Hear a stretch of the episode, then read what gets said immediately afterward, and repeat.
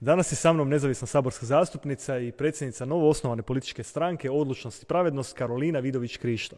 Razgovarat ćemo o viziji njene stranke, očekivanjima na nadolazećim izborima budući da nas čeka super izborna godina, o potencijalnim koalicijama i koalicijskim partnerima kao naravno i ulozi katolika u politici. Ali prije no što krenemo, kao i uvijek potičem vas na to da nam ostavite dojmove u komentarima, da ukoliko niste da se pretplatite na naš YouTube kanal, klikom na tipku subscribe ili pretplati i naravno ukoliko vam se ovaj sadržaj bude svidio, ostavite like. Vama je to čas posla i besplatno je, a nama uvelike pomaže u razvitku ovog našeg malog, ali rastućeg projekta. Također, ukoliko postoji oni koji žele financijski podržati naš projekt, u opisu ovog videa nalaze se podaci za jednokratnu uplatu kao i za Patreon članstvo, tako da evo, unaprijed hvala svima onima koji će tako i učiniti. I naravno naše podcaste možete slušati na najpoznatijim podcast platformama kao što su Google Podcast, Apple Podcast i Spotify na što vas sigurno potičem, a sve ti linkovi nalaze se u opisu ovog videa. Bacamo se na našu gošću, uživajte.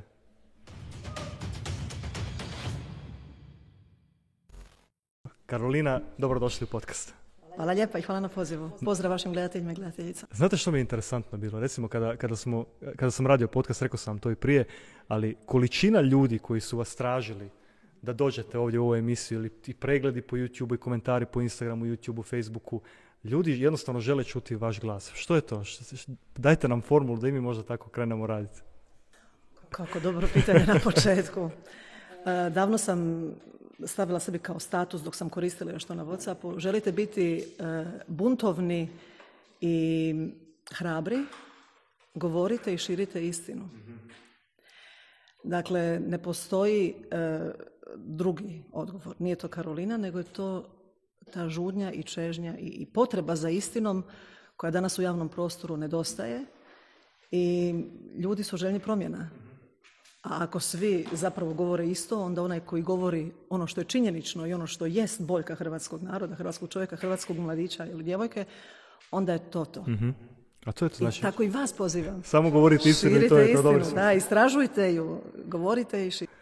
Evo, u listopadu prošle godine osnivate stranku Odlučnost i pravednost. Je li to bio taj neki logičan put koji ste slijedili, ono, ti ljudi koji su vas tražili, koji su željeli čuti vaš glas, jesu li uopće oni to tražili od vas, da vi osnujete neku stranku jednu i potaknete tu neku inicijativu i koja je zapravo vizija te stranke? Dakle, stranke se ne osnivaju zbog nečijeg hira ili zbog nekolicine ljudi koja želi eto nešto se e, organizirati, nego se stranke osnivaju kada postoji političko-društvena potreba, povijesna potreba za nečim novim. Ali prije nego što odgovorim na to pitanje o stranci, možda jedan e, kratki uvod koji bih ja možda nazvala moramo najprije pogledati istinu u oči. Kada gledate druge zemlje, druge države koje se mogu uspoređivati sa Hrvatskom, kako su rasle zadnjih 30 godina? Češka, Slovačka, ne znam, Poljska i, tako dalje, onda možemo vidjeti da te države su kontinuirano rasle i prosperirale. A kada pogledamo što se to događa u, u, u Hrvatskoj, s tim da neko će reći mi smo imali rat. Ok, imali smo rat, ali isto tako se zna da rat također predstavlja i, i jedan izazov da kroz ratna zbivanja, pogotovo postratno razdoblje, da uvijek doživlja se nekakav gospodarski bum, što se dogodilo u Hrvatskoj negdje 96. 97. Međutim, nakon toga smo stagnirali, reći ću i padali od 2000. što je tomu razlog? Što se tu dogodilo? Dakle, i to je ujedno i e, satkano u, u, u programu OIPA. To govorimo u programu i to je jedan od razloga zašto smo osnovali stranku. Dakle, Hrvatska država ne, ja ću reći skoro 30 godina, ne služi svrsi zbog čega postoji.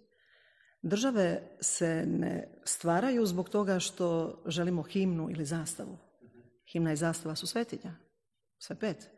Ali svrha postojanja države jest da osigura svojim građanima prosperitetan, siguran život u blagostanju, kroz svoje politike, kroz svoje institucije.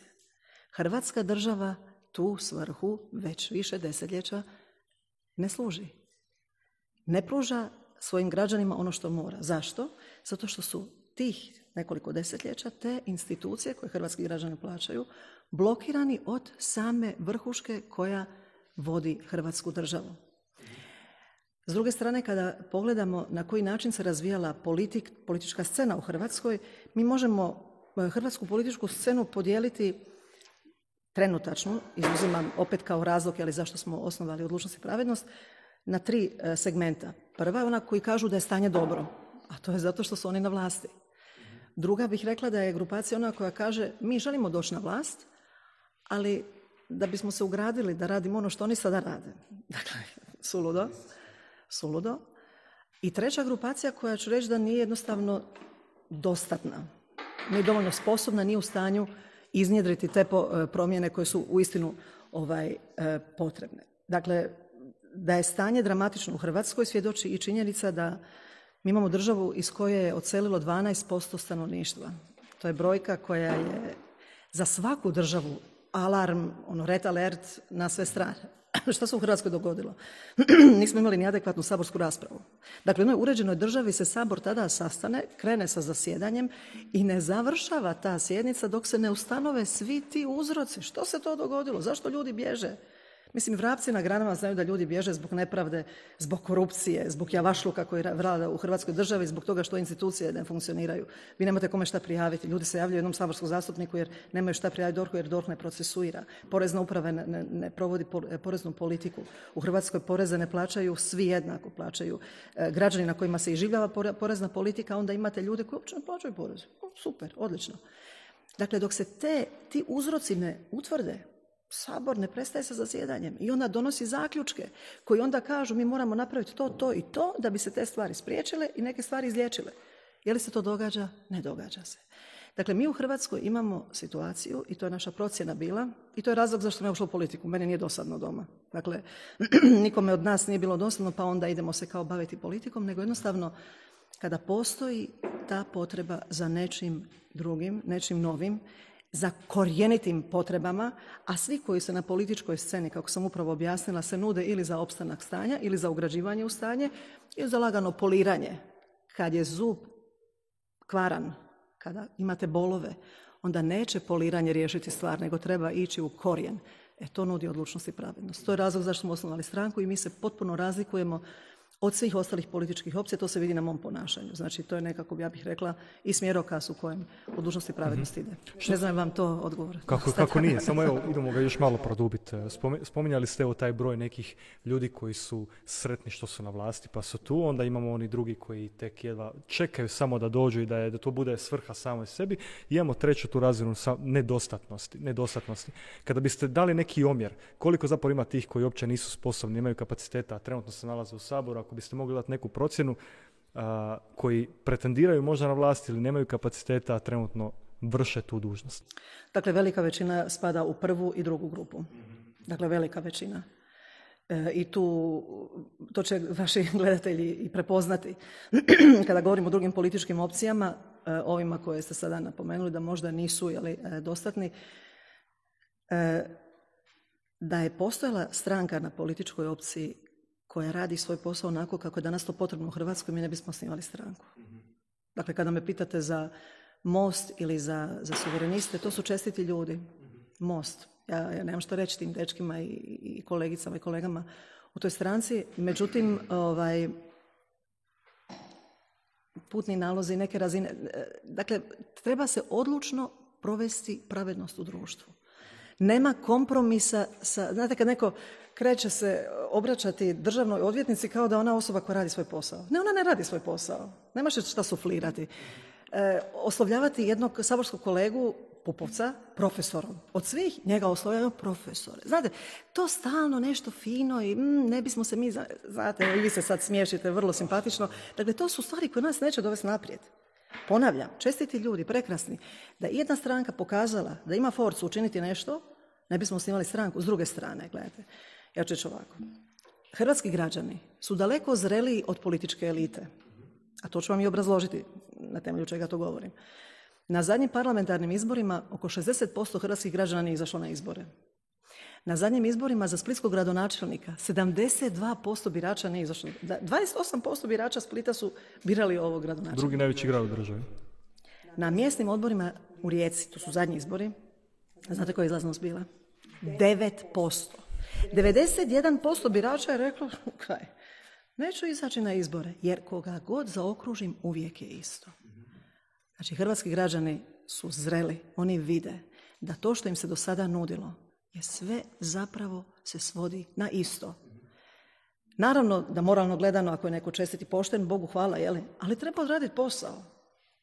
To je, to je nekako, ja bih rekla, e, ono zbog čega politička stranka postoji. Ako politička stranka nije u stanju emocionalizirati e, građane da izađu na izbore, znači da onda nešto ne radi jeli, e, kako treba. I ako vi stalno odašiljete nekakve poruke da se želite ugraditi u postojeći sustav, to se ljudima više gadi. Razumijete? Mi trebamo korijenite promjene i ako se to ne dogodi, i sad kad kažem promjene, da, što, što, bi to moglo što biti su, da, da, što su te korijenite promjene? Gledajte, mi kada bismo u Hrvatskoj počeli sa kulturom odgovornosti, a u Hrvatskoj se od komunističkog, od komunističkog doba do danas stalno nameće kultura neodgovornosti. Znači, kada bi se uvela kultura odgovornosti, da svatko radi ono za što je imenovan i za što je plaćen.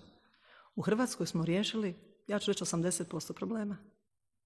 Kada DORH radi svoj posao, kada porezna uprava radi svoj posao, kada Tedeski ne može utajivati poreze, kada Roglić nije najbolji poduzetnik zato što iz udbaškog korupcionaškog nekakvog milija ima kapital i onda stvara trgovine na štetu jeli, poreznog obveznika. Kada se sve te stvari ne mogu događati zato što svi rade ono za što su plaćeni, onda dolazi do promjena. A to je ono što mi želimo napraviti. Funkcionalna vladavina prava nije floskula. Nema iznimke kod poštivanja zakona. Ono, malo ću poštivati zakon, malo neću. Ovo mi je prijatelj, pa ne, nema toga. Zakon je zakon. I svakoga se mora držati. Svatko je odgovoran pred zakonom i svi su jednaki pred zakonom. I tada nastaje red. Ono što Hrvatsku danas jako koči uz ovo što sam se navela, kada smo isto malo prije razgovarali u uvodu za ovaj razgovor, to su ta lažna predstavljanja. Znači, e, hrvatski birači ne izlaze na izbore iz razloga, jasno što kažu mi nemamo za koga glasovati, ali moram priznati da još uvijek postoji onaj jedan demotivirajući faktor, to razočarenje. Jeli? Neko dođe i predstavi se u nekakvom e, svjetlu i na kraju je suprotnost toga. Imamo razne primjere. Možemo krenuti, ne znam, od, od e, e, SDP-a. Mislim, oni se nude da su oni za nekakve promjene. Oni će provesti promjene. Pa mislim, neću govoriti o Peđa Grbinu, Peđa Grbinu i njegovom, e, kako se kaže, lobiranju za Uljanik koji je bio tada u Govorit ću o cijeloj stranci. Kao prvo, ako ćemo krenuti, imate mladu populaciju koja ovo gleda, Hrvatska kad je izašla iz te bivše Jugoslavije, kada je završio rat, odjednom se nametnula jedna osoba, ja bih rekla je to presedan u Europskoj uniji, u cijeloj Europi. Nametnula se jedna osoba koja je bila komunistički komesar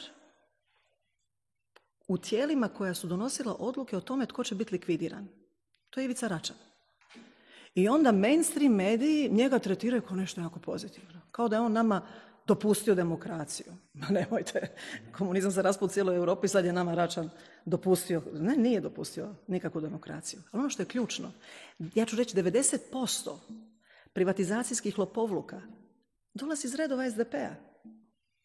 Razumijete? To je problem. Franjo Tuđman, prvi hrvatski predsjednik, bio je predsjednik u ratu. Znači, iz državnog proračuna se valjalo financirati naoružanje, obnova, briga o izbjeglicama, Dakle, državni proračun je valjda iskapavao. Njegovo zaduženje u deset godina je doseglo pet milijardi dolara. Dođe Račan na vlast, u roku od četiri godine zaduži Hrvatsku za 15 milijardi eura. Ajmo mi sad malo o sposobnosti i o tome što su danas problemi. Lažno predstavljanje se nastavlja. Danas se govori zajedničko e, djelovanje oporbe. Pa Peđa Grbin zove cijelu oporbu, ja se jedina nisam odazvala ja sam javno komunicirala zašto neću tamo doći. Znači od možemo, ne možemo, mosta, domovinskog pokreta, svih inih, svi se sastali i kojim drži predavanje Radimir Čačić. Pa mislim, on će govoriti o korupciji, pa može iz, iz, iz kuta da je on egzemplar korupcije koja, koja bukti zbog toga što mu pogoduju državne institucije, ali nikako drugačije. Dakle, to su ta lažna predstavljanja. Spomenuli ste i, i izvjesnog gospodina Vanđelića, bio vama gost ovdje nedavno. Dakle, Damir Vanđelić je također jedno klasično lažno predstavljanje. Čovjek je navio u svom životopisu, on je bio direktor investicija Adires grupe. Okay? Za vrijeme privatizacijske pljačke Croacija osiguranja. Ko to kaže? Ne kažem to ja. Mislim, kažem i ja, ali to kaže državna revizija. I tada je u Hrvatskom saboru državna revizija donijela svoje izvješće i rekla, gledajte, protuzakonita je bila privatizacija. A šteta za hrvatski državni proračun je bila 720 milijuna eura. Sad računate koliko to milijardi kuna. I u, tome je sudjelovao Damir Vanđelić. I sad on govori o korupciji. Bio je pet godina predsjednik nadzornog odbora INE. Je li se on ikada založio za nekakvu afirmativnu stvar. Primjerice da Mađari ne izvoze i iznose svoj profit cijeli iz Hrvatske, nego da recimo urede nekakve, imamo odmarališta inina koje izgledaju majke tim ili kao da su iz, iz, iz 61. Bugarska, jeli, katastrofa. da se to malo uredi, da se malo investira u Hrvatsku. Je on to išta pokrenuo? Koliko ja znam nije ništa pokrenuo. Ono što znam, da je podržao zatvaranje Sisačke rafinerije. Razumijete? On bude šef ureda za obnovu grada Zagreba, ne obnovi nijednu kuću. O čemu mi pričamo? I onda on govori o korupciji. Može, ako će govoriti iz vizure, da on jest korupcija. Jer kad ovo sagledate, sve što sam rekla, onda to tako jest. Ili spomenuli smo domovinski pokret. Pokrenula sam opoziv predsjednika Sabora. Dakle, čovjek je elementarna nepogoda za hrvatsku demokraciju. To što radi Gordan Jandroković sa pozicije predsjednika Hrvatskog sabora jest, može se reći, jedno od glavnih uzroka razgradnje Hrvatske države. Jer kada ne postoji pravni poredak, kada ne postoji trodioba vlasti, kada Sabor ne može nadgledati vladu, onda se naravno, prostite, onda se naravno država rastače, razgrađuje. Onda vlada radi što hoće, a vidimo rezultate. I pokrenem njegov opoziv, jedan ovaj, zastupnik Domovinskog pokreta koji sebe smatra konzervativcom, kršćanom i tako dalje, kaže ja to neću potpisati jer ja smatram da je Androković radi dobro svoj posao. Je to oporba? Koliko vremena treba, koliko bi vremena po vašoj nekoj procjeni trebalo za te neke korijenite promjene? Ipak stvaranje stranke, za to je potrebno neko kadroviranje, novac, načela, ideje, na kraju krajeva i brojnost ljudi koji bi donijeli neku promjenu, koliko mislite da, da je potrebno, ali naravno i vrijeme, koliko mislite onda da je kraju potrebno vremena da se ipak te neke korijenite promjene naprave pa da ono krenemo barem kao društvo naprijed? Najprije ću navesti jedan primjer iz Poljske. E, dakle, Poljska je imala sličnu situaciju kao mi u Hrvatskoj. Oni su svoj HDZ imali koji se zvao Solidarnost, koji je bio prožet komunističkim strukturama. Znači, baš onako slično kao kod nas 90-ih. I onda su se pojavila dva, dvojica braće, Kačinski, od kojih je jedan samo bio u Saboru. Na idućim izborima su ostvarili nevjerojatno dobar rezultat da bi u idućem ciklusu preuzeli cjelokupnu vlast. Jedan je postao predsjednik, poginuo u jednoj nesreći, nevažno. I neću ulaziti u njihovu politiku. Samo vam govorim koliko dinamika je bila brza u tom slučaju. Vrlo sličan put je imao i Orban. Isto je zagovarao uređenje zapravo financijskog tržišta, da se banke oslobodi i tako dalje. Isto je jako brzo došao u poziciju odgovornosti za cjelokupnu državu. U Hrvatskoj, e, koliko će to trebati? Ja ću vam reći sljedeće. Od onog trenutka kada odlučnost i pravednost dobije povjerenje i mandat naroda, u roku od šest mjeseci svaki građanin će na svojoj koži osjetiti pozitivne promjene. To jamčim. Prva stvar prvog radnog dana Sabora i vlade koju će predvoditi odlučnost i pravednost će biti smjene cjelokupnog vrha DORHA u skladu sa Ustavom i zakonom. Sabor i vlada. Prvi dan, prvi zadatak. Smjena državnog odvjetnika, glavnog državne odvjetnice kogoda je i smjena cjelokupnog e, vodstva. I otvaraju se ladice gdje se skrivalo predmete. Ide se analizirati. Tko je sudjelovao u skrivanju predmeta? Svi se procesuiraju, jer to je kazneno djelo. Ometanje istrage, obstrukcija, to je sve kazneno djelo. Dakle, vi ste dužni, pogotovo ako ste djelatnik DORHA, po i djelovati. Svatko onaj tko to nije činio, mora za to odgovarati. E, Hrvatska je u situaciji da su hrvatski građani više nego svjesni i to pokazuju i te njihove, mislim, neću uopće govoriti o njihovim lažnim anketama. Kada razgovarate sa ljudima, ljudi kažu, stanje je neodrživo. Kada pogledate cijene u Hrvatskoj, cijene u jednoj Njemačkoj primjerice, s kojom se ne možemo mjeriti, mi imamo veće cijene. Suludo. Tri do četiri veće, više plaće su kod njih. Dakle, e, ja sam uvjerena da će biti veliko iznenađenje, jedno veliko osvježenje koje će ponuditi OIB na idućim izborima.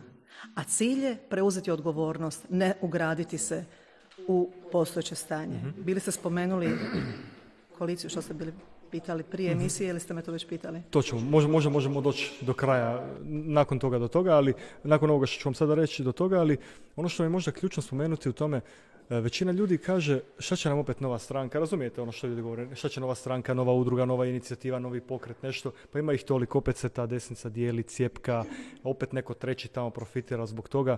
Kojom ste se vi logikom vodili uh, pri osnivanju te stranke? Jeste li možda razmišljali ono, ok, ovdje ne mogu, ovdje mogu, ovakva je situacija, napravit ću sada ovo i kad je bio taj trenutak da ste vi odlučili, ok, ni sa kim se ne može, idem samo ovo pa ćemo na kraju vidjeti hoće li biti neka koalicija pa da napravimo neki uspjeh?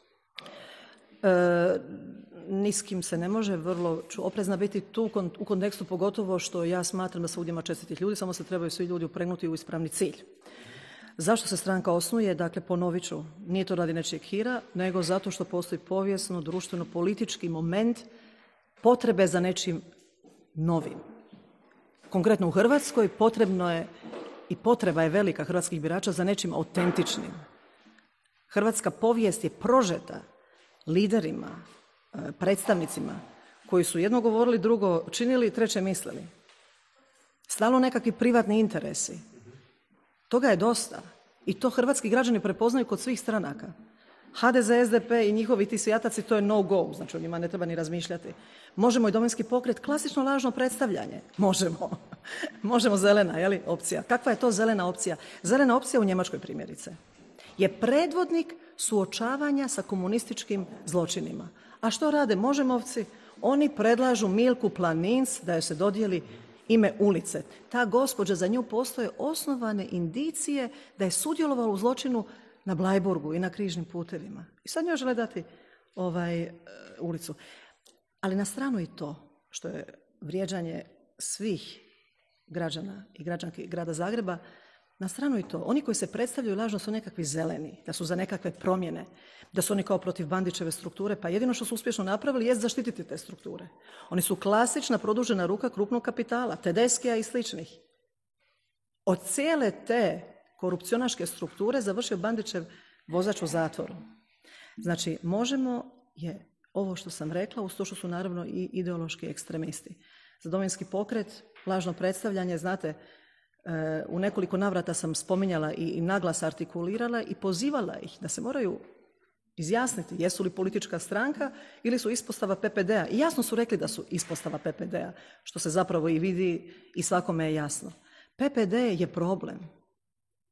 Dakle, Hrvatima je dovoljno, hrvatskim građanima, puna im je kapa modela uspjeha kupuj skupo za državu i prodaj državno jeftino i uvijek uzimaj proviziju. Koje je to veliko umjeće PPD-a? Kao prvo, PPD je stvorio SDP, odnosno SDP u koaliciji sa Ivanom Vrdoljakom. Oni su stvorili PPD. Više od jednom državne tvrtke kao HEP i tako dalje nisu kupovale plin izravno na tržištu, nego su kupovali od Gabriela. Zašto? Da Gabriel zaradi 20% veliko umjeće. Pa vi ste na ekonomiji, mislim, je to umjeće? Je li teško tako zaraditi? Na čiju štetu? Sve ih plaćaju hrvatski građani. I onda taj PPD nastavlja pogodovanje, je li? I Plenkovićeva vlada i tako dalje. Neću sada ulaziti u to. Znači, no, klasično lažno predstavljanje da vidimo sada istaknute osobe koje osobno i znam i dragi su mi kao osobe, oni izjavljuju kod dira PPD, dira Vukovar. Kod dira Vujnovca, dira Vukovar i Hrvatsku. Znate, to je već ja mislim da je ljudima već jako, jako mučno to sve skupa gledati. I dolazimo do onih što sam rekla, znači gdje pokazuju da nisu jednostavno pokazali sposobnost da su u stanju napraviti te ključne promjene koje su potrebne. To je bez kompromisa. Znači kad vi hoćete odlučno uvesti u sadašnjem stanju vladavinu prava, onda imate jako puno neprijatelja. Znate, njima je svima stalo da ovo stanje opstane. A moj interes je da se ovo stanje promijeni. Zašto? Zato što je to interes hrvatskih građana. I onda imate automatski veliku, veliku protivštinu sa svih strana. Vidjeli smo jeli, da kod nekih političara je to malo, jeli, vole se uklopiti i svidjeti se medijima, recimo. Mediji, isto jedna velika priča, znači bez korupcije medija i bez blokade pravosuđa ne mogla politika ovo ni raditi što radi.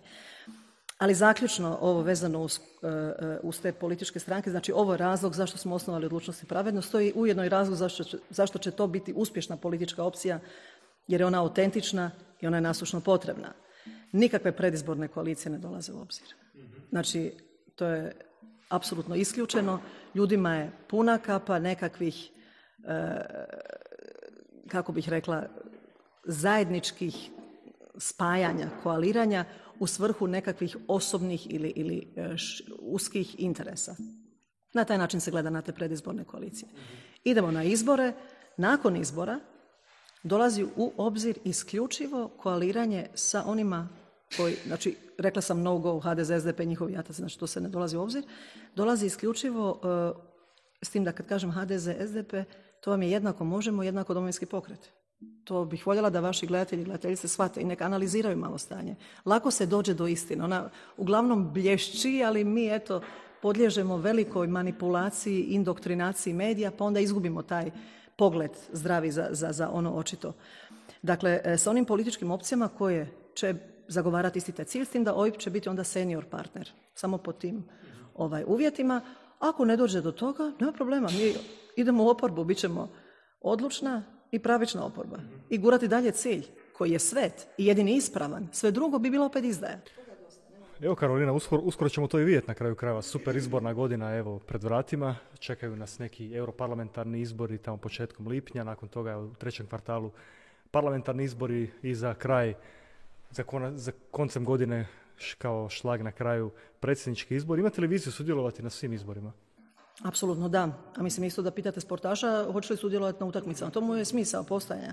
I naravno je smisao postojanja i, i ostvarivati što bolje ciljeve, da ne kažem pobjediti. Ali kada govorite o, o izbornoj godini koja uistinu, slažem se s vama, fakat je ovaj, super izborna, e, jako je važno progovoriti sada baš o medijima u tom kontekstu. Dakle, e, u Hrvatskoj svjedočimo, to sam pokazala kratko kroz primjer e, Ivice Račana, kojeg se u mainstreamu predstavljalo tako kako je. Onda, e, kada sam govorila o tome da se u Saboru ne raspravlja e, o, ogromnom problemu, ključnom problemu, to nije više odseljavanje, to je bijeg iz Hrvatske od, od, od nepravde i od korupcije, tako se isto tako ne raspravlja u javnosti o INI. Nestane milijarda eura, milijarda kuna kao da je, ne znam, neko kihnuo u hodniku. Jedna milijarda kuna u Hrvatskoj je ekvivalent 100 milijardi eura u Njemačkoj. Ako uzmemo jeli, omjere, da nestane 100 milijardi eura u Njemačkoj. Dakle, stala bi Njemačka i sve bi se rasvijetlilo. Ne bi ostao, što kažu, kamen na kamenu. Porezna uprava. Svi bi bili smijenjeni. Kako to da porezna uprava nije vidjela što se događa? Što je radila SOA? Što je radio DORH? Kako to da mediji nisu reagirali? Mediji to prešučuju. Andrej Plenković je u jednom uskom krugu HDZ-ovaca jednom trenutku rekao sad se treba šutjeti o INI. I to je bila uputa i medijima i tako dalje i odjednom se ne govori o INI. Narod e, će reagirati kad bude potrebno. Ja vjerujem u hrvatski narod. Kada nekoga toliko lažete, varate, manipulirate, cenzurirate ono što je nužno, a gurate ono što je potpuno van pameti, neistinito i manipulativno, onda su rezultati takvi. Druga stvar, zašto su Hrvati još uvijek strpljivi u ovom trenutku da izađe ne znam koliko desetaka, stotina, ne znam, tisuća ljudi na ulicu, što će se dogoditi? Jer ova vlast ne drži se ni ustava, ni zakona. Ona je u stanju zabraniti referendume koji su ustavom zajamčeni. Ona je u stanju ne odgovarati na zastupnička pitanja, raditi dalje lopovluke i, i malverzacije na štetu hrvatskih građana, ne odgovarati za to. U jednoj Austriji jedan DORH, jeli, njihovo državno odvjetništvo, upadne u ured kancelara i procesuira ga. Zašto? Ne znam ste pratili prije dvije mhm, godine, kancelar tadašnji, Sebastian Poc, je podmičivao medije i ankete da bi stvorio svoju sliku u javnosti malo ljepšu. Jeli? To je bio jedna, jednokratna pojava, bih rekla, i u odnosu na ono što se ovdje događa kap u moru. Njemu sada prijeti deset godina zatvora, a od početka istrage glavni akteri, znači austrijski ja ću ih sada parafrazirati ili nazivati razno razne mamičke, macani i tako dalje, su završili u zatvoru. Te agencije koje su njemu išle povlađivati imidž na račun državnog proračuna su završili odmah u zatvoru. Dakle, mi u Hrvatskoj svjedočimo tomu da su mediji duboko korumpirani i blokirani. HRT ne moram objašnjavati, znači to već vrapci na granama vide što se tamo događa. Kada uključite televiziju, nekada ljudi imaju problema da, da to zdravstveno podnesu koja je to količina vrijeđanja i bezumnog izmišljanja. Znači mi plaćamo njih da oni nas što lažu. Međutim, e, ta institucionalna korupcija, i to je važno malo možda pojasniti, kako se ona događa. Za HRT vidimo, oni su imenovali glavnog ravnatelja koji u trenutku imenovanja bio u sukobu interesa, dokazano. I oni ga imenuju. Ne donosi sabor odluke. Korumpirana većina donosi odluke i zakone. Nama ne trebaju novi zakoni, nama treba nova, nova upravljačka struktura. Jasno ko dan. Dakle, HRT je jasan. A što se događa u drugim mainstream medijima? Čuli ste sigurno za medijske konferencije. Ne znam, Hanza Media, Jutarnji list, Večernji list. Medijska konferencija uzgoj gljiva u Donjoj Stubici. I onda, ne znam, pokrovitelj. Ministarstvo jedno, ministarstvo drugo, visoko pokroviteljstvo predsjednice ili predsjednika države. To je od Milanovića još. To je radila i za vrijeme Grabar Kitarović. Ova vlada je to uzdigla u savršenstvo. Međutim, onda dolaze sponzori. Ok? I onda čitate ko su sponzori. Oni to ne skrivaju. Pazite, znači oni znaju da ih niko nema procesuirati. Kao što je onaj e, Škugor, kad je pola milijarde stavio na račun svog e, oca umirovljenika, on je znao nikoga neće procesuirati pa se razbahati. Tako i oni bahato stave sponzori medijske konferencije su i onda redom. Hrvatske željeznice, Hrvatske šume, Hrvatske vode, e, Janaf i ne znam, HEP. U čemu je problem? Reći ću vam u čemu je problem. Evo ja ne znam za vas, ali ja ne znam ni jedne druge željeznice u Hrvatskoj doli hrvatskih željeznica. To je monopol, ali tako? Hrvatske željeznice kao prvo nemaju razloga se reklamirati na takav način. Druga stvar, Hrvatske željeznice su notorni gubitaš. Mi stalno moramo iz državnog proračuna pumpati novce u te hrvatske željeznice, milijarde. Oni po zakonu hrvatskom i po europskim normama imaju zabranu lipe dati u svrhe bilo kakvog medijskog reklamiranja i oglašavanja. Znači, su... to, nije, to nije njihova gospodarska aktivnost, jednostavno. Ali im je zabranjeno. mm Vi imate zakon koji vam to zabranjuje. Vi ste, jel primate subvencije? Primate. Makni novce iz tog sektora. Oni pumpaju novce u te... Zašto? Da bi Hanza Media, Stirija i tako dalje govorila kako je ova vlada genijalna. Kako bi prešučivala da naša medicinska sestra skapava sa, sa, sa, sa trostruko, odnosno trećinom plaće nego što to zarađuju u Njemačkoj, a mora platiti recimo u, u Kauflandu jaja, 10 jaja, 3 eura i 40 neki dan sam vidjela. Paket od 10 jaja u Njemačkoj euro i 40. 2 eura razlike na jednom paketu jaja. A trostruko i četvorostruko razlika u plaći u negativnom smislu. Pa gdje je taj novac? Kao što smo mogli pitati Račana tada, otkud sad 15 milijardi zaduživanja? Tako i sada, gdje je taj novac?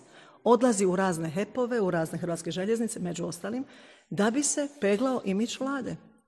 Te njihove ankete. Pa u, u ozbiljnim državama je u predizborno vrijeme zabranjeno anketiranje, iako je ono relevantno i znanstveno utemeljeno, jer utječe dodatno na biračko tijelo. Kod nas su te ankete, to mogu opsežno i, i, i demonstrirati i dokumentirati, su potpuni falsifikati i potpuna laž. Od neznanstvenog pristupa do onog baš bezočnog, namjernog fingiranja rezultata. Dakle, Hrvatska je iduće godine opet u situaciji da ide vrlo često na izbore. Ono što je moja poruka, read between the lines, koristite alternativne izvore informacija, koristite zdravu logiku, zdrav razum. Jedan i jedan su uvijek dva, kako god da okrenete. Ne može netko tko je uzrok problema biti rješenje. Zvao se on, e, kako se zove, danas sam čitala na onom portalu Indeks. Da, Indeks. Mislim, je li taj Indeks srbijanski portal? Što je to? Od sedam vijesti, pet iz Republike Srbije. Srbi kažu da su ustaški portal. Ma baš me, znate, evo vidite, vi citirate, pa mene zanima što kaže Mađar, što kaže Talijan ili Slovenac. Što me briga? Mislim, oni nameću teme pet vijesti od sedam su iz Republike Srbije. Vučić, ovo Vučić. Pa koga zanima Vučić? Nema me vrijeđati. Pa to je trovanje hrvatskog medijskog prostora. Vučić, a, možemo ga jedino spomenuti u kontekstu da je on ciljao sa onih, onih planina na, na, na građane Sarajeva, da, da veliča e, genocid, da veliča Ratka Mladića. Pa ko njega želi uopće spomenuti? Pa pristojni ljudi o tome ne razgovaraju, okrenu glavu. Onda taj indeks promovira, ne mogu se sad sjetiti, je li to, nije Carević, ne mogu se sjetiti kako se zove. Čovjek koji je karijeru gradio u HZZO-u, Račan ga imenovao, e, nakon toga, za vrijeme tog mandata od 2001. do 2012. je bio u HZZO u upravnom vijeću. U to vrijeme on stvara svoje ljekarne, praktički sam sebi ispostavlja račune. Znači, to je zapravo zabranjeno po mhm. nekakvom tržišnom eh, prakticiranju zakonitog poslovanja, ali miriše na korupciju, je li? I onda on daje nekakve e, stupidne izjave po tom indeksu i, i njega se smatra gospodarskim stručnjakom. Ne znam sam ga čak negdje ovdje zapisala, znači ne mogu sad sjetiti njegovog imena. I sad zamislite, on se nameće, spomenuli ste Krešimira Macana, kakvi su to stručnjaci? E, Zlata Đurđević, koja se natjecala kao kandidatkinja za, za e, predsjednicu Vrhovnog suda. Pa kakva stručnjakinja? Ja, ja pitam već dvije godine, čekam na odgovor Hrvatske vlade koliko smo mi tu ženu platili za neuspješne arbitraže u kojima ona nas savjetovala. Sve gdje ona nas savjetovala, mi smo izgubili. Pa želim barem znati koliko nas je to koštalo. Nema odgovora. Ali ona je stručnjakinja. Blamirala nas je pred cijelom Europom sa slučajem Perković. Da je nastupila zastara za političko ubojstvo. Pa mislim, neko ko ne zna ništa o pravu, zna da to nije tako. Pogotovo ne u Njemačkoj, to je jasno kod dan. Dakle, to su sve ti samozvani stručnjaci i to vječito e, sijanje neistina, manipulacije i mi se pretvaramo na njihovo inzistiranje. Oni nam to nameću u društvo laži. Mi to moramo prerezati. Istina će nas osloboditi, jel tako? Zato su ljudi željni te riječi. Zato što je istina. Jedino istinom možemo dovesti reda. Ne postoji država koja se razgrađuje, u kojoj vlada nered, u kojoj institucije ne rade svoj posao, a da ona prosperira. To ne postoji. Ako želimo ovakvo stanje, podržat ćemo postojeće političke strukture. Ako želimo uvesti reda, onda ćemo promijeniti vrhušku, upravljačke strukture i uvođenje reda znači automatski i blagostanje i prosperitet, jer samo uređena država može biti uspješna država. Vrlo jednostavno. Spomenuli ste sad nedavno to Krešu Macana, volio bi da se dotaknemo i te jedne, jedne vaše crte iz političke karijere. Bili ste na otvorenom u emisiji, tamo je bio i Kreša Macan. zamolili ste ga uljudno da izađe van što je on evo, poslušao i prilikom tog odlaska je na, vas nazvao spodobom. Vjerujem da su svi čuli o čemu, o čemu se radi i kako je to na kraju krajeva završilo, ali mene zanima kako ste se vi osjećali u tom trenutku. Ipak ste medijsko lice, ne znate kako se postaviti u toj situaciji, neko vas je tako nazvao, e, ne znate, nije neka e, situacija koja je svakidašnja i jeste li na kraju krajeva pričali sa Krešom Macarom nakon toga? Ja vam se on ispričao? Vi ste naležena emisija, upravo sam našla kako se zove ovaj čovjek, zove se Saša Cvjetojević. pa evo, čisto da... Da, da, da, i to. on je, on je poduzetnik. E, neku Ali pogledajte mu životopis. Mm-hmm, Poduzetnik. Znate. Zapravo da, evo vidiš, u, u slici je poduzetnik, samo, ga po tome znam. Imate da, životopis gdje on priča, priča, priča, onda kad pogledate fakte, onda je jedan i jedan, jel kažu dva. Dobro. Možeš to istražiti još. Macan. Uglavnom Macan, da. Macan. E, samo malo radi kako bih rekla, da znamo točno što se dogodilo. Nisam ja njega tek tako zamol, nisam njega uopće zamolila da izađe van, nego je on ovaj, imao veliki problem s tim što sam ja istaknula ono što je očito.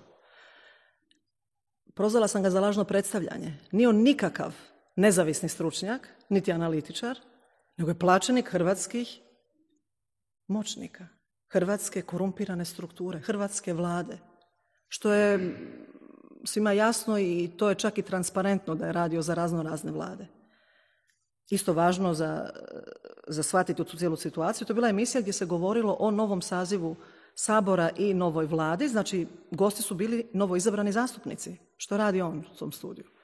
Znači, on je tamo bio sa zadatkom da mene odmah na početku moje političke nekakve aktivnosti, jer ja nisam prije toga bila u politici, da me diskreditira.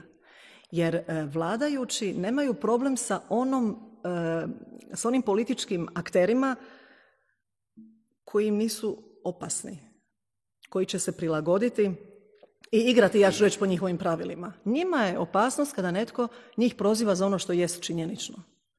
To je njima problem. I dakle, Krešimir Macan je počeo vrijeđat, solit pamet voditelju kako bi trebao voditi, voditi emisiju i ja sam onda izgovorila tu rečenicu iz koje vi perspektive nastupate. Kažete da ste nezavisni stručnjak, a plaćeni ste od vladajućih struktura, od korumpiranih moćnika. Pa on je samo, imala sam papire nekakve, kao i sada. I on se valjda uplašio da imam te ugovore sa sobom. A možda sam ih imala. Uglavnom, ovaj, samo e, za, pulski, e, za, pulski, e, za pulskog gradonačelnika, mislim da u, niti u jednom mandatu, sad ne znam brojke na pamet, nemojte mu uzeti za gotovo, ali mislim da negdje oko 4 milijuna kuna samo za pulskog gradonačelnika je uprihodio on.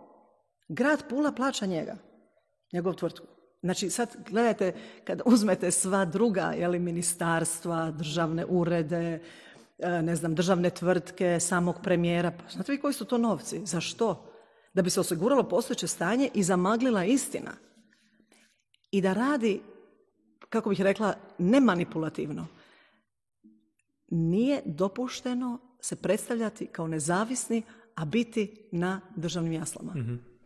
Znači, hoćete reći da je njegova misija bila diskreditirati Apsolutno. I on je došao, tamo počeo vrijeđati i on je rekao uh, da bi najradije napustio studiju. Ja sam rekao, pa slobodni ste čovjek, izađi. to sam i mislio kad ste mu rekli. Pa da, nisam njemu rekla izađi, nego on je rekao, on bi najradije, pa izađi ako ti je volja, mislim, tvoj problem. On je izašao. Mislim, što je isto zanimljivo kod um, te situacije, znači on je rekao spodoba, kasnije rekao još uh, Guja iz Šume Stribo. Znači, na, na, na osobnoj na razini mene kao osobe, ne kao političarke, nego baš išao na ad hominem i neki će reći da me napadao i kao ženu. So what? Meni, meni jasan cilj i ja sam, da, to vam moram iskreno reći, ja sam očekivala puno veće protivštine, ali uvjerena sam da će one još i doći. Dakle, sada je negdje faza ignoriranja, ovo što ste rekli, nema me u medijima i tako dalje, cenzuriraju sve. To što se dogodilo sa Krešimirom Macanom i još nekoliko takvih sličnih e, situacija gdje se pokušava mene diskreditirati ili nešto izmisliti i tako dalje, ja sam uvjerena da će toga biti puno više jer je previše za njih jeli, u igri, a vide da me ne mogu kupiti, niti bilo koga od nas. Tako da je to još jeli, blaga pojavnost i ona mene nije previše niti uzurpirala, ona je meni jasna bila. Ja sam očekivala će se takve stvari događati, čak kažem vam i gore. Međutim, zanimljivo je, dok je to evidentno napadat hominem, pogotovo i na osnovi što sam žena, sve te razno razne organizacije su branile Macana, jeli? uključujući i saborski odbor e, za ravnopravnost spolova, koji je imao potrebu sazvati izvanrednu konferenciju za medije kada su dva saborska zastupnika se nešto pokoškala, pa onda jedan drugog vrijeđao zato što ovaj ima nekakve druge sklonosti jeli, nego on i odmah je bila izvanredna saborska, ovaj, odnosno izvanredna konferencija za medije koju je sazvala predsjednica odbora za ravnopravnost spolova. Ovdje nije bilo ni jedne jedine reakcije. Znači niste, niste komunicirali sa njim nakon toga? Pa bili smo na sudu. Bili smo na sudu i e, prvostupanjski sud je rekao naravno da je on mhm. kriv to otišlo na drugi stupanj koji je ekspresno završen. I mhm. meni je drago zbog tog, recimo, procesa, jer e, imam uvijek žive primjere da kažem ljudima, ne govorim gluposti, mhm. znači ja sam uvjerena da ne postoji u Hrvatskoj državi, ja barem nisam srela takvu osobu koja nije bila žrtva sustava. A da ne govorimo o ljudima koji su se susretali sa pravosuđem. Samo se prekrižu i mole Boga da prođe. mm Dakle, prvostupanjska je bila jasna, on je kriv po svim osnovama, onda to ide na drugi stupanj. I znamo da to traje, ne znam, godinu, ne znam koliko dana. Ovi su u roku od, pa ja ne znam je li stigla pošiljka do županijskog suda, oni ne samo da su poništili prvostupanjsku, nego su diskrecijskim pravom nametnuli suprotnu, konačnu, pravomoćnu presudu. Eto, to je hrvatsko pravosuđe. Cijela država je vidjela, svi koji su gledali snimka postoji, nema tu šta previše filozofirati, jel ići sad u nekakve Adame i Eve, ali eto, hrvatsko pravosuđe kaže, jel, Gabriela Žalac, 3 milijuna nešto košta, 13 milijuna se plati, sve u redu, kaže DORH. Kažu hrvatski sudovi. Nije u redu. Znači, prije se uzimalo provizije 10%, ovi sad uzmu 300% i DORH šuti. Gledajte, ljudima je dosta. I Macana, i Žalaca, i Plenkovića, i Pupovca. Pazite, da pravosuđe funkcionira. Pa jedan Pupovac bi morao kazneno odgovarati zbog veličanja e, e, e, genocida što je radio u Banja Luci na tom skupu. HDZ, vrlo važno, spomenuli ste desno. Kategorički tvrdim, i to jest činjenica, u Hrvatskoj danas ne postoji lijevo i desno. Ne postoji. Je li HDZ desno? Oni su, to, to, je, to, je, e, to je grijeh predsjednika vlade, ne samo ministra obrazovanja. Oni su nagradili učiteljicu učiteljicu, dakle žena koja prima plaću iz državnog proračuna Republike Hrvatske, koja je govorila da, ne znam, hrvatski vojnici djeci vade oči, čupaju nokte, ne znam šta, da je opravdana akcija bila ubojstvo u Borovu nasilju gdje je ubijeno 12 hrvatskih redarstvenika. Oni ju nagrade. Hm? To je desno. Je to desno? Hrvatska nije podijeljena na lijeve i desne. To je jasno. Kod, jel možemo lijevo? Malo prije smo o njima. Beli Zagreb grad je postao zmazan Zagreb grad, mhm. zato što ništa ne rade. Ne možete prijeći jednu običnu ulicu da se tamo ne urušava sve. Fasade kako izgledaju. Travan je pokošena. Znači ništa ne funkcionira. Furaju se nekakve zelene, jedino što rade jest osiguravanje postojećih korumpiranih struktura i bave se ideološkim ekstremizmom. Ništa drugo.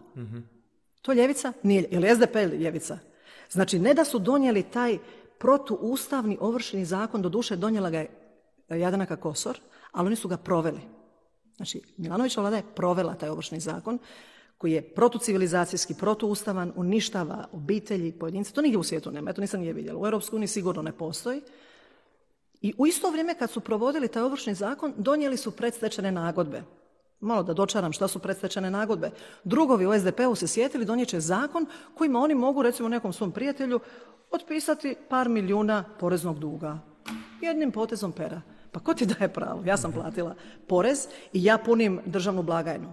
Vi ga punite, vaši kolege ga pune. I sad će doći netko i donijeti zakon kojim on može opraštati milijarde dugova. A iživljavat će se ovršnim zakonom na običnom čovjeku izbacivati šesteročlane obitelji iz, iz domova. To je ljevo, to nije ljevo. Je li desno podržavati e, e, e, kapitalističke takve strukture koje nisu kapitalističke, nego korupcionaške? Pazite, samo slučaj dalekovod PPD-a. Samo slučaj dalekovod. Zbog toga imam cijelu dokumentaciju. Ako je istina ono što tamo piše, a jest istina, jer nitko to do sada nije demantirao, čak ni na sudu, onda u zatvor moraju ići i Pavao Vujnovac i njegov kompanjon Josip Jurčević, by the way, čovjek iz visokih e, struktura SOE bivši, on je odjednom jeli, u PPD sustavu, ali i kum Milanovića, Dinko Novoselec. Dakle, sva trojica su sudjelovali u tome da je pogodovanjem države uzeta pod nokat takva jedna strateška tvrtka, da bi se oni obogatili. Je li desno tako nešto podržavati i reći ko dira njih, dira Vukovar? To nije desno. To nije desno. Nije ni lijevo ni desno e, biti protiv svoje domovine. Znate, standard je domoljublje. Imate u Njemačkoj jednu e, tvrtku, ogromna tvrtka, to je Schwarz koncern. mm Značite za njih kad vam kažem da je to Lidl i Kaufland. Tako je. I oni vam imaju, da vi studirate ovaj, oni vam imaju kako nema vizija, misija i tako dalje, imaju ključne stavke kojih se moraju držati svi članovi uprave. I na svakom sastanku oni moraju te celjice imati pred sobom, doslovno. I zašto članak u mhm. Njemačkoj? I sad na prvom mjestu iskrenost. Na drugom mjestu privatni osobni interes ne smije biti ispred interesa koncerna Švarc. mm Ok? Dakle, ako postoji obligacija lojalnosti prema onome za koje gradiš, onda je naravno da postoji obligacija prema državi kojoj pripadaš. Mhm, mhm. To, je, to, je, to se podrazumijeva. Mhm. To je kriterij osnovni. Nije domoljublje lijevo ili desno. Nije krađa e, državnog proračuna i unesrećivanje svojih sugrađana lijevo ili desno. Ovo je čisti kriminal zbog kojeg treba ići u zatvor, a ovo je standard, dame i gospodo. Ako želi se neko baviti politikom, zastupa on lijeve, desne ili ne znam kakve stavove, osnovna motivacija je da on tu državu voli, da je on njoj lojalan, da se on drži ustava i zakona, to je non plus ultra. Mi danas svjedočimo samo suprotnome. Dakle, nema podjelja na lijeve i desne. Hrvatska danas jest podijeljena, duboko podijeljena, na poštene i nepoštene. Na one koji su dio vladajućih struktura na ovaj ili onaj način i brane to i veliku većinu hrvatskog naroda koja trpi zbog te korupcije i nepravde. To je jedina podjela. Evo, niste od ovih svih stranaka spomenuli most, pa evo, sigurno mi se nameće pitanje e, kakva je situacija sa njima? Ide li se možda u neke ozbiljnije razgovore sa njima, sa Božom Petrom, Nikolom Grmojom, bilo koji drugi aktera iz Mosta? Vidite li možda neku ovaj, e, neki oblik suradnje koji se može napraviti, a da ste već komunicirali da možete javnosti naznačiti to? E, ponovit ću ono što uvijek kažem i to iskreno mislim, u Mostu su čestiti, ispravni ljudi. Ja mhm. sam uvjerena da se oni nisu griješili u državu. Mhm. I oni su kod mene veliki plus. Mhm. I mi smo na istoj strani. Međutim, malo sam se dotakla toga, mora se znati, je li, mora se znati znanje. Moramo znati na koji način možemo doći do cilja. Ukratko, da sam mislila da je most rješenje, ne bismo osnivali stranku. Cijenim ih, poštujem ih, zaista da. I sigurna sam da ćemo, na kraju završiti na istoj strani, to uopće nije sporno. Međutim, biti u poziciji, evo jedan primjer, da ne bude samo općenito, Imali su deset mjeseci ministarstvo pravosuđa, ministarstvo unutarnjih poslova. Što bi rekao jedan e, poznat gospodin u Hrvatskoj, hello, što se radi o deset mjeseci? Pa samo trebaš početi otvarati, ono što ćemo ako Bog da napraviti, jel? predmet po predmet, što si ovo radio, što si ovako presudio, zašto nisi presudio, zašto si presudio, po kojem si zakonu presudio, zašto nisi držao zakon? Znači, beskonačno. Samo da su krenuli otvarati ono što je do sada učinjeno i zbog čega mi danas plaćamo danak. Imali su ministarstvo unutarnjih poslova. Ništa nisu napravili. To je problem. Znači, još na kraju mandata, koliko se sjećam, e, taj tadašnji ministar pravosuđa rekao da je pravosuđe u Hrvatskoj jedna od najuređenijih grana u Hrvatskoj. Dakle, pravosuđe je rak rana. Rak rana Hrvatske države i hrvatskog društva je pravosuđe, a rak rana hrvatskog pravosuđa je DORH. Točka. Mhm. Ali vidite li neku možda klicu promjene u odnosu na to, po, odnosu na to razdoblje? Kad je to bilo prije nekih Ma naravno da da. I tada je to bilo, ja bih rekla, neznanje i nisu svi, oni sjedili na ministarskoj mm poziciji, nesnalaženje. Svašta to ima. Ja samo tamo ne vidim zle namjere. Bogu hvala. Znači, ja vidim da su to čestiti ispravni ljudi. Uh, kad kažete je li došlo do promjene, naravno, ali pogledajte, zašto nisu u, u, u Rijeci onda barem izašli ne znam koliko posto birača i birali most ili u Splitu? Imali su svog gradonačelničkog kandidata. Pa kako nisu uspjeli, ili ne znam, e, na zadnji parlamentarni, zašto nisu u stanju emocionalizirati građane? Vi kada pokažete jedan put da nešto niste napravili onako kako treba, teško da ćete dobiti opet povjerenje. Znate? Dakle, ponavljam, da smatram da su oni rješenje, ne bismo osnivali stranku, ali da su to pošteni, čestiti ljudi, koliko ih ja znam, jesu. Da pače. Dobro, Polako bi, se, polako bi se prebacio na jednu drugu temu, a to je kršćanstvo i politika. Uh Nada sve nepovezljivi, ali na kraju krajeva jako povezljivi. Evo, drago mi da ste se složili sa time. Vjernica ste na kraju krajeva. I, i kako bi rekli prijatelji iz nanovorođenih, rođenih, eh, kako politička obnova mora imati temelje u moralnoj obnovi, a moralna obnova mora imati temelje u duhovnoj obnovi. Zanima me kako se vi slažete sa tom tezom, mislite li da je ona točna i mislite li da je to zapravo ključ razvitka naše zemlje? Gledajte, E, mogli bismo krenuti etimološki, što znači katolik. Sveobuhvatno. Mogli bismo krenuti u povijest osnivanja Europske unije. Osnivači Europske unije su bili De Gasperi, Adenauer i Schumann. Švabo se baš nije nešto proslavio u smislu beatifikacije, ali ova dvojica su u postupku beatifikacije. Znači sva trojica su živjeli kršćanske vrijednosti, praktični vjernici, utemeljili to kao, kao, kao krucijalni temelj za Europsku uniju. Nije slučajno onih 12 zvijezda na plavoj podlozi, nema to veze sa brojem članica, to je gospina kruna, plava je gospina boja. Oni su znali kome su posvetili tu uniju koju oni stvaraju. Katoličanstvo nije ekskluzivno, ono je inkluzivno. Ne postoji ni jedno društvo, uvjerena sam, kad zdravorazumski razmisli, da ne bi prihvatilo te kršćanske vrijednosti, jer one su univerzalne vrijednosti.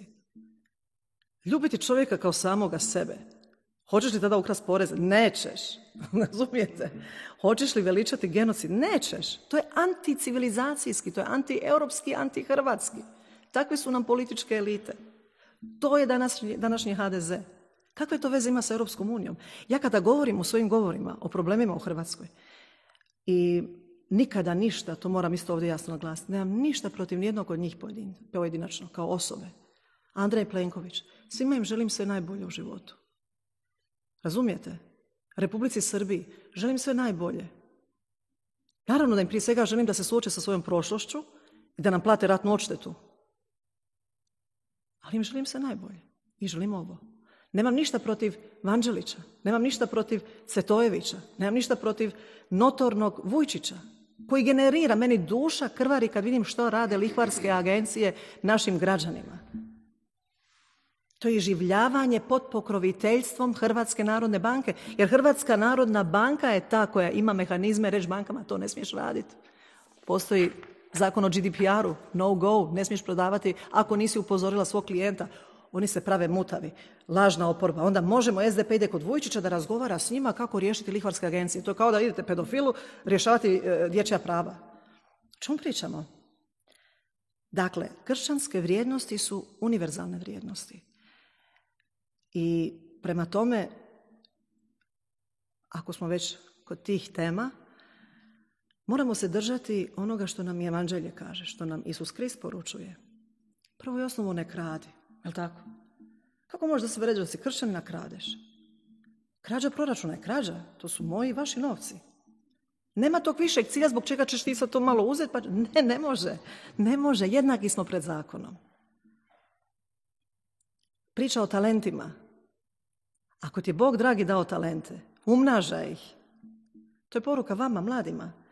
I odlično da radite ovakve emisije. Stvarno svaka pohvala, gledala sam par njih, super što radite. Samo nastavite. Tragajte za istinom. Priča o talentima. Poruka je, ako ti je Bog dao talente, množi ih. Nemoj ih zakapati. To ću samo za sebe. Ne, ne, ne, ne, ne, ne. Što ti je Bog više dao, to više očekuje od tebe. Ponudi to zajednici. Uključite se u politiku.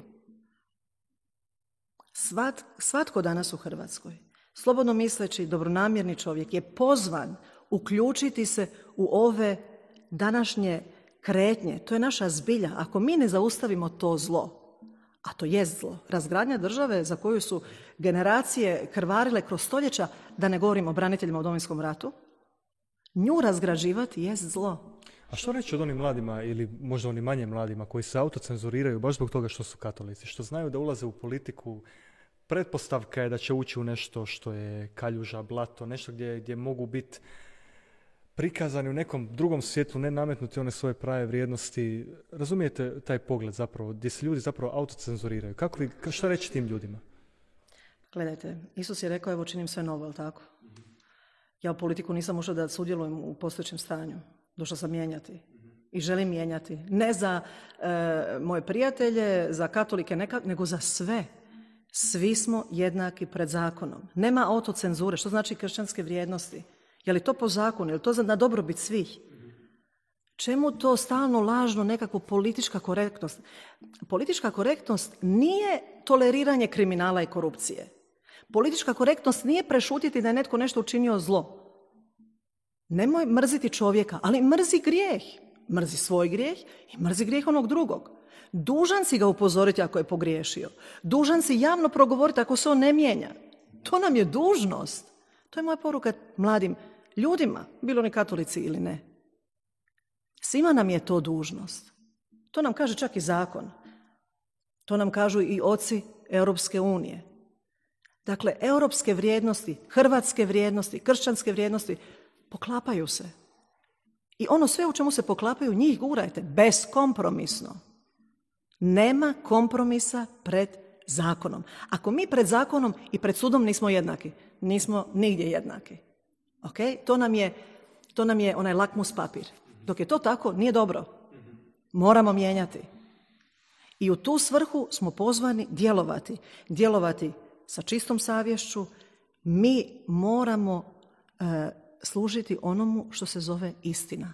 Na to smo pozvani. Dobro napomenuli, služiti. Ja mislim da je to nešto temelj zapravo kršćanskog djelovanja, pogotovo u ovakvoj jednoj sferi. To je, to je temelj političkog djelovanja ministrare, ali to je već toliko puta, ja bih rekla, korišteno i, i zlorabljeno. Dakle, ko ulazi u politiku, i tu dolazimo do onih koji neće potpisati smjenu Jandrokovića ili koji govore ja sam protiv korupcije, a sudjelovala se u najvećim korupcijskim aferama, znači ne može biti pokretač promjena netko tko je dio korupcionaškog sustava ili kojeg motivira koristoljublje. Oni ne mogu biti pokretači promjena. Dakle, svi oni koji nisu takvi su dužni dignuti glave i biti pokretači tih promjena. Ajde onda dok se tu odmah vaš spomenuli, to zanima me jedan vaš stav oko ovog promišljanja, gdje zapravo neki, mnogi europski katolički intelektualci koji promišljaju Europu smatraju kako katolici nisu u poziciji brzati, nego, nego strpljivo tražiti trenutak kada bi oni trebali krenuti djelovati. Dakle, smatraju kako taj osjećaj zajedništva koji njeguje kršćanstvo, odnosno ajmo, biti specifični katoličanstvo, se mora probuditi iz jezgra. To je, znamo i vi ja, to je obitelj, to je neka mala zajednica, to čak možda nužno i nije politički rad, baš kako oni kažu. Kako vi, vi onda, kako vi komentirate onda da možda da se mladi ljudi ipak uh, osim u političko djelovanje kroz političke stranke, radije možda uključe u to da razviju neke zajednice, recimo primjerice kao što je ova naša ili neke druge gdje će se tu probuditi narod, kako bi taj narod mogao dovoljno duhovno sazriti da slijedi viziju tog nekog vođe koji je katolik. Reći nešto što nije popularno. dobro, naravno da se potiče iz obitelji, ali nas odgaja i okruženje, mediji i društvene nekakve kretnje. Krivo su odgojeni. Znači, ono što sam malo prije rekla, ako ideš iz ispravnih motiva, onda ti ne može biti izlika, a politika je nešto prljavo, oni su svi ovakvi ili onakvi, pa čekaj malo. Što je politika? Ono što ste rekli, služenje. Pa ti budi to. Radi to na ispravan način. A nemoj tražiti izliku da zato što ovi svi to rade krivo, sad ti nećeš u tome sudjelovati.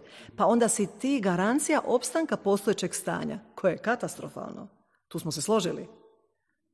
Dakle, ni popularno što sam to tako rekla i možda sam to preoštro rekla. Ali svi mi smo odgovorni što je to tako. Ja sam odgovorna za to što je to tako.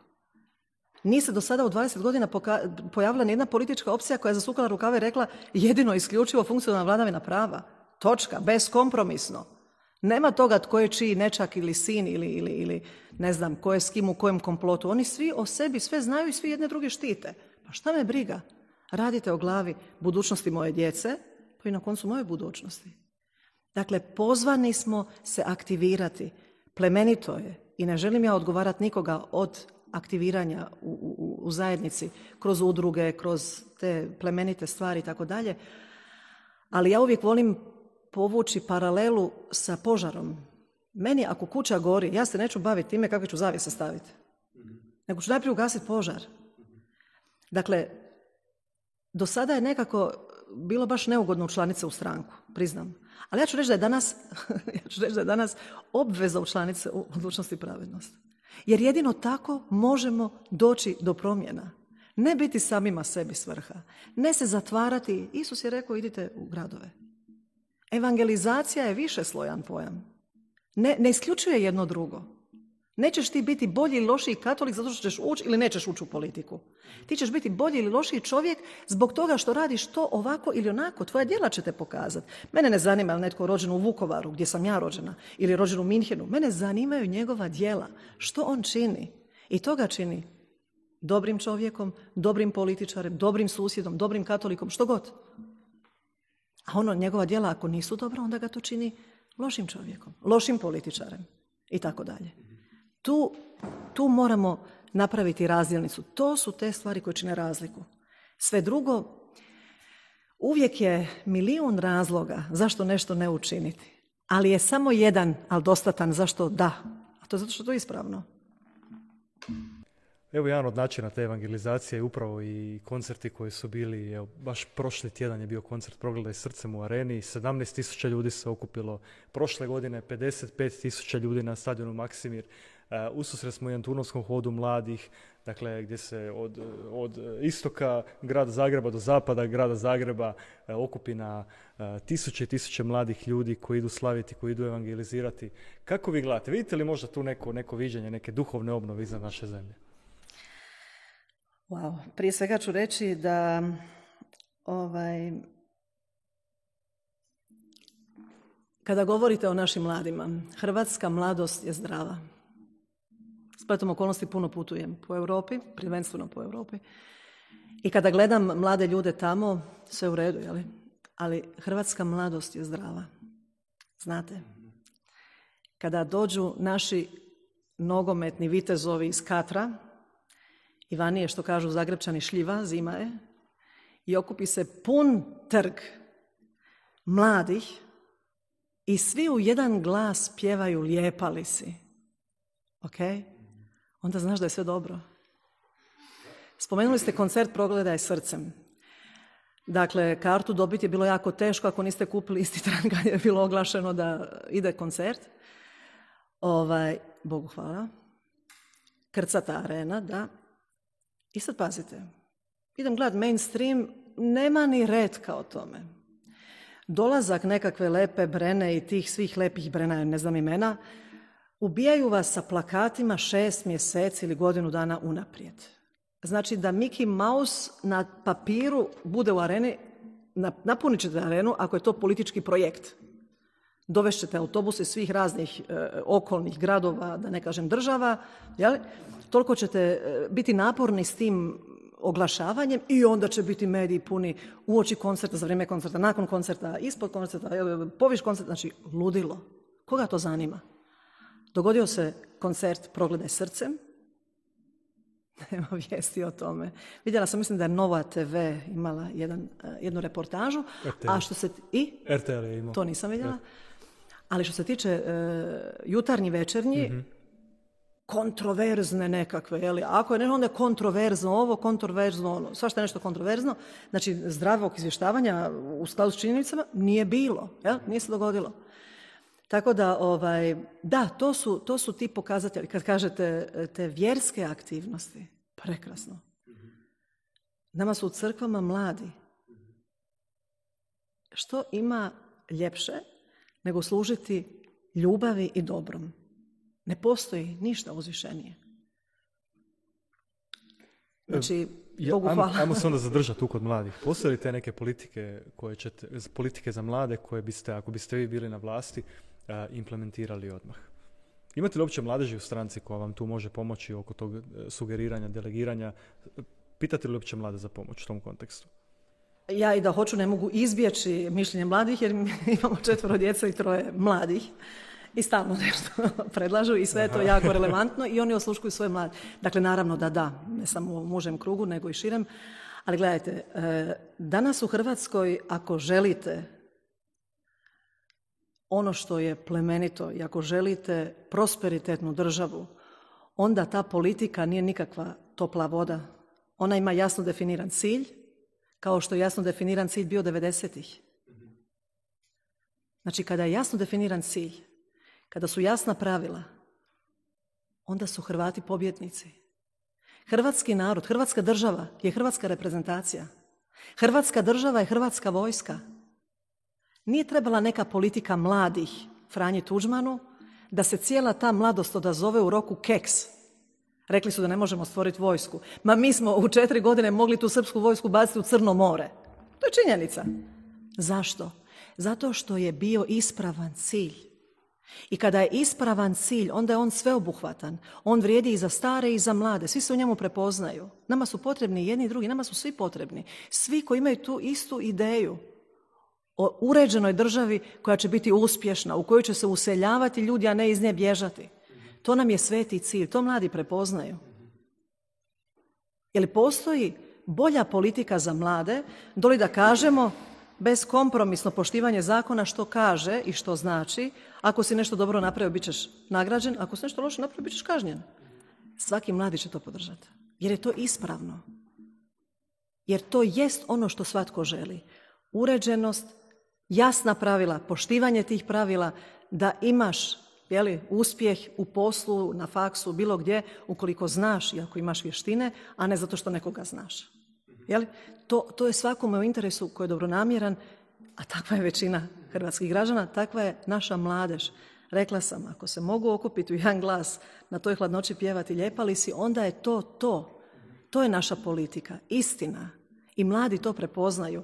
Imamo jako puno mladih u stranci, jako puno studenata, različitih e, grana i, i svih krajeva Hrvatske. Znači, stvarno, e, što se tiče ovaj, članstva, mi bismo, evo ekskluzivno ću vam reći, mi sutra možemo preuzeti vlast. OIP sam, cijeli sabor, sva ministarstva, sve rukovodeće pozicije sa ljudima koji su se dokazali, koji imaju rezultate, koji pokazuju da imaju čestitost, odlučnost, sposobnost kroz svoje životopise, dosadašnje djelovanje, kroz svoj entuzijazam, ti mladi. Pazite, u današnje vrijeme da vam se javi neko sa 20 ili 21 godinu i kaže ja želim svoje slobodno vrijeme vama darovati zato što vidim da radite ispravne stvari, želim sudjelovati u tim promjenama. Pa je li to zlata vrijedno? Dakle, imamo već sada sposobnost kao stranka preuzeti sutra odgovornost. Naravno, kada kažem sve pozicije rukovodeće i naravno kad kažem ko nam pristupa, to nisu samo članovi. Puno je ljudi koji nama pristupa, ali kažu ne mogu se učlaniti jer ih je strah da će dobiti otkaz. Dakle, veliki broj informacija koje mi dobivamo, koje koristimo u raspravama, koje naravno i provjerava cijeli naš tim, dolaze iz sustava. Vladajuće strukture se raspadaju. Samo treba znati, što kaže Tužman, obnašati vlast, preuzeti odgovornost i odlučno provesti ono što nas dovodi do cilja. To smo si uzeli za zadatak, zajedno sa mladima, starima i sa svima. Evo, kada već vučemo tu neku paralelu, izme, paralelu između mladih, mladosti i, i, politike, mislite li možda da, ne, da postoji, to jest, aj pitat ću vas ovako, u kojoj mjeri mislite da, da su mladi politički pismeni danas? Vjerujem da postoje pojedinci koji se javljaju, koji su spremni vama se javiti ili bilo kojim drugim strankama i kažem, ja ću staviti svoje talente, svoje vrijeme, možda svoj novac, ok, nemam novaca, student sam, tu sam, ali mogu pomoći na ovaj, ovaj ili onaj način, služit ću.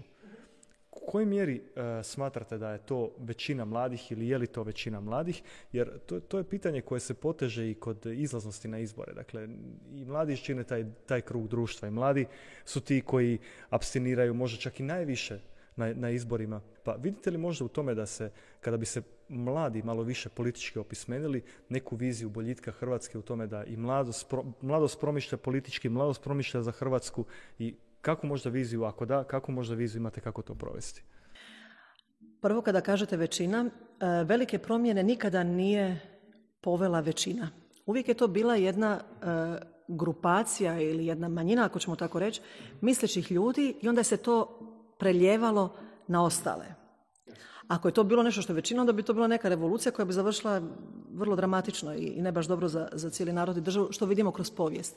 Drugo, kada me pitate za političku pismenost, navešću jednu paralelu jednog američkog predsjednika, neću mu e, dati ime da ne bi krivog rekla, ali je starija, znači daleka ovaj, e, povijest američka. Pitali su ga, imate iza sebe uspješan mandat, dobili ste opet mandat. Hoćete li staviti provjerene kadrove? On je rekao, provjereni kadrovi izvrsni, dobivaju super prolaznu ocjenu, želimo one koji još nisu bili. Jer samo tako se mogu događati promjene, samo tako se može ići naprijed. Koliko god da su bili izvrsni, a da jesu, pokazuje rezultat da smo dobili novi mandat, toliko ja kažem, Amerika će ići naprijed ukoliko mi budemo stalno refresh, kako se kaže, osvježavali jeli, e, e, kadrovsku strukturu i na taj način osiguravali nekakav napredak. Za hrvatske okolnosti ja ću reći sačuvaj me Bože dosadašnje političke pismenosti.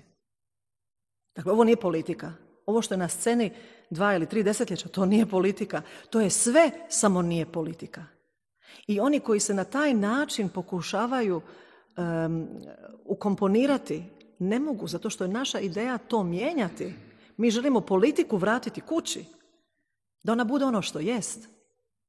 Dobar političar nije onaj koji je doktorirao politiku, što bi to uopće bilo, nego je dobar političar onaj koji nesebično daje svoje znanje, svoje vrijeme, svoj ljubav na raspolaganje za opće ciljeve, za opće dobro. To je pravi dobar političar koji će slijediti cilj. Na početku domovinskog rata nije bilo 500 tisuća branitelja, bilo ih je možda 20 tisuća. Nasuprot kažu četvrte najveće vojne sile. Ali što je bilo? Pobjedili smo, je li tako? Pobjedili smo. Oni su slijedili upute generala svoga, vrhovnog zapovjednika. Njihovi zapovjednici su isto slijedili tog vrhovnog zapovjednika. Znala se jasna hijerarhija jer si imao velikog neprijatelja s druge strane. Takva je danas situacija u Hrvatskoj. Mi na političkoj sceni imamo snažnog neprijatelja. On nije jedna ili dvije strukture, on je cijeli sustav.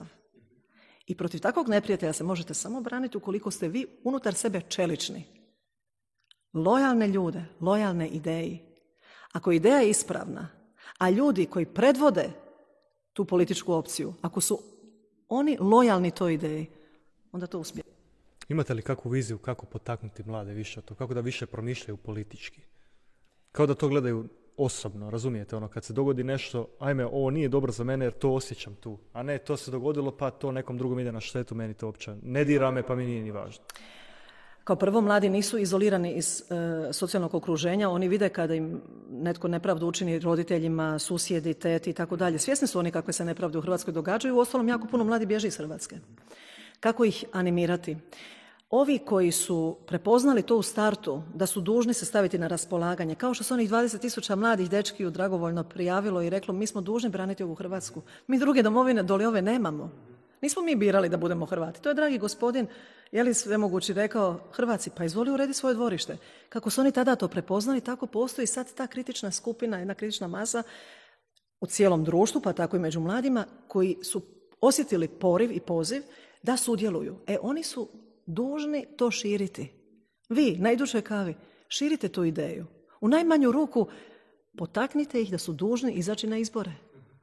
Vladajućoj kasti je to noćna mora. Velika izlaznost. Noćna mora. Odlučnost i pravednost ne igra na ovih 9% koji su izašli zato što imaju neke stranačke iskaznice. Nego odlučnost i pravednost ima za cilj potaknuti onih 20 ili 30% od ukupno 60 do 90% koji ne izlaze na izbore, da izađu. Tada im neće pomoći ni APIS, ni izbor, izborni inženjering, ni bilo kakvo prekrajanje ovaj, izbornih jedinica. Kada narod kaže svoje, ne možeš protiv volje naroda. Tu su mladi pozvani. Nametati na druženjima, nećemo nužno govoriti je li Ana, Franka ili Matilda imala lijepu ili ružnu košulju, što je možda zanimljivo, nego možda malo nametnuti, čuj, sad ću uskoro izbore, znaš šta, ajmo mi malo pokazati force. Ja sam čula jedan komentar i to nam je zapravo bio i cilj e, na neki način, ajde, da sad ne kažem to pretenciozno. Znači, meni nije ideja da se ja nekome svidim. To mi je zadnje. Znači, ne želim se nikome svidjeti. Želim biti dionik nužnih promjena. I čula sam jednu novinarku koja je prilično, ovaj, ima veliko iskustvo i ja bih rekla dojajan eh, hrvatskog novinarstva. Rekla je, može vam se ona sviđati ili ne sviđati, ali ona radi svoj posao. Dakle, nametnute ideološke teme, to su bitne stvari.